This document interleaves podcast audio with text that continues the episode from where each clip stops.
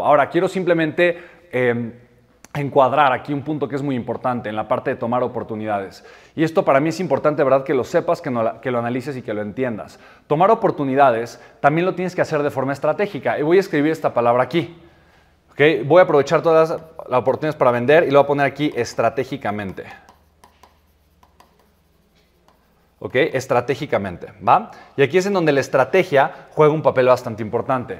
Eh, obviamente, estratégicamente, ¿qué significa? Yo prefiero que lo hagas siempre, incluso de forma no estratégica, a que por esperarte a, que te, a tener la estrategia correcta, no lo hagas. Lo voy a repetir. Yo espero que tomes acción y te equivoques, ¿me explico? En vez de decir, ay no, ¿será esta la estrategia correcta? Como no lo sé, mejor no lo hago. ¿Ok? Yo prefiero que, que te equivoques, que tomes acción, que, que no importa, oye, me dijeron que no, esto no me funcionó, esto, no, esto, esto pues me equivoqué, esto, esto no resultó. Yo prefiero que eso pase a que digas, ay no, no vaya a ser que esta no sea la estrategia correcta y entonces algo malo pase. No, no, no. Tú tienes que ser entrona, tienes que ser entrón, tú tienes que tomar acción, tú tienes que ser enfocado en provocar un resultado si eventualmente quieres vender mucho. Entonces, para mí simplemente es importante que seas muy consciente de estos conceptos, porque a final de cuentas, si no lo eres, entonces eh, vas a, vas a esperar a que las ventas lleguen en vez de tú tener la mentalidad de ir a provocarlas, ¿ok?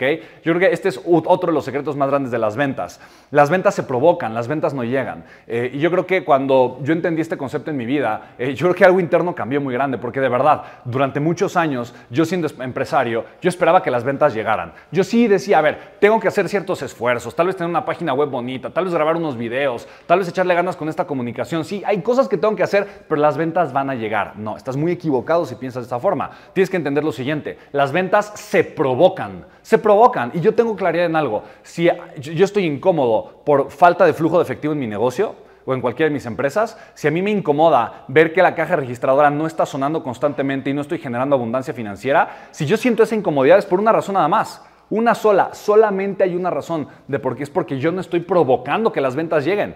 Yo soy el principal provocador de ventas y de flujo de efectivo en mi vida. Yo soy la principal persona que puede hacer que las ventas lleguen o que no. ¿Me explico? Yo tengo que aprender a provocar eso. Yo tengo que poder hacer que eso suceda. Y yo soy la única persona que lo puede lograr, ¿vale? Así que, si yo estoy esperando a que algo mágico pase y hacer poquito para generar mucho, estoy totalmente equivocado. Yo hago mucho y de repente genero poquito, y de repente genero mucho, y de repente genero muchísimo, pero siempre hago mucho, ¿ok? Y siempre estoy haciendo que las ventas sucedan, ¿vale? Ahora, cuando digo estratégico, ¿a qué me refiero?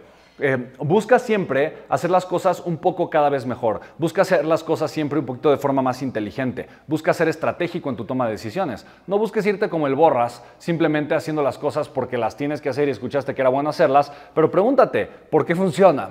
¿Por qué no funciona? ¿Cómo lo puedo hacer de mejor manera? ¿De qué forma podría esto funcionar mucho mejor? ¿Qué hice bien que puedo repetir? ¿Qué no hice que puedo probar e implementar? ¿Qué hice que no funcionó? O sea, tienes que tener un momento de evaluación en absolutamente todo lo que tú haces.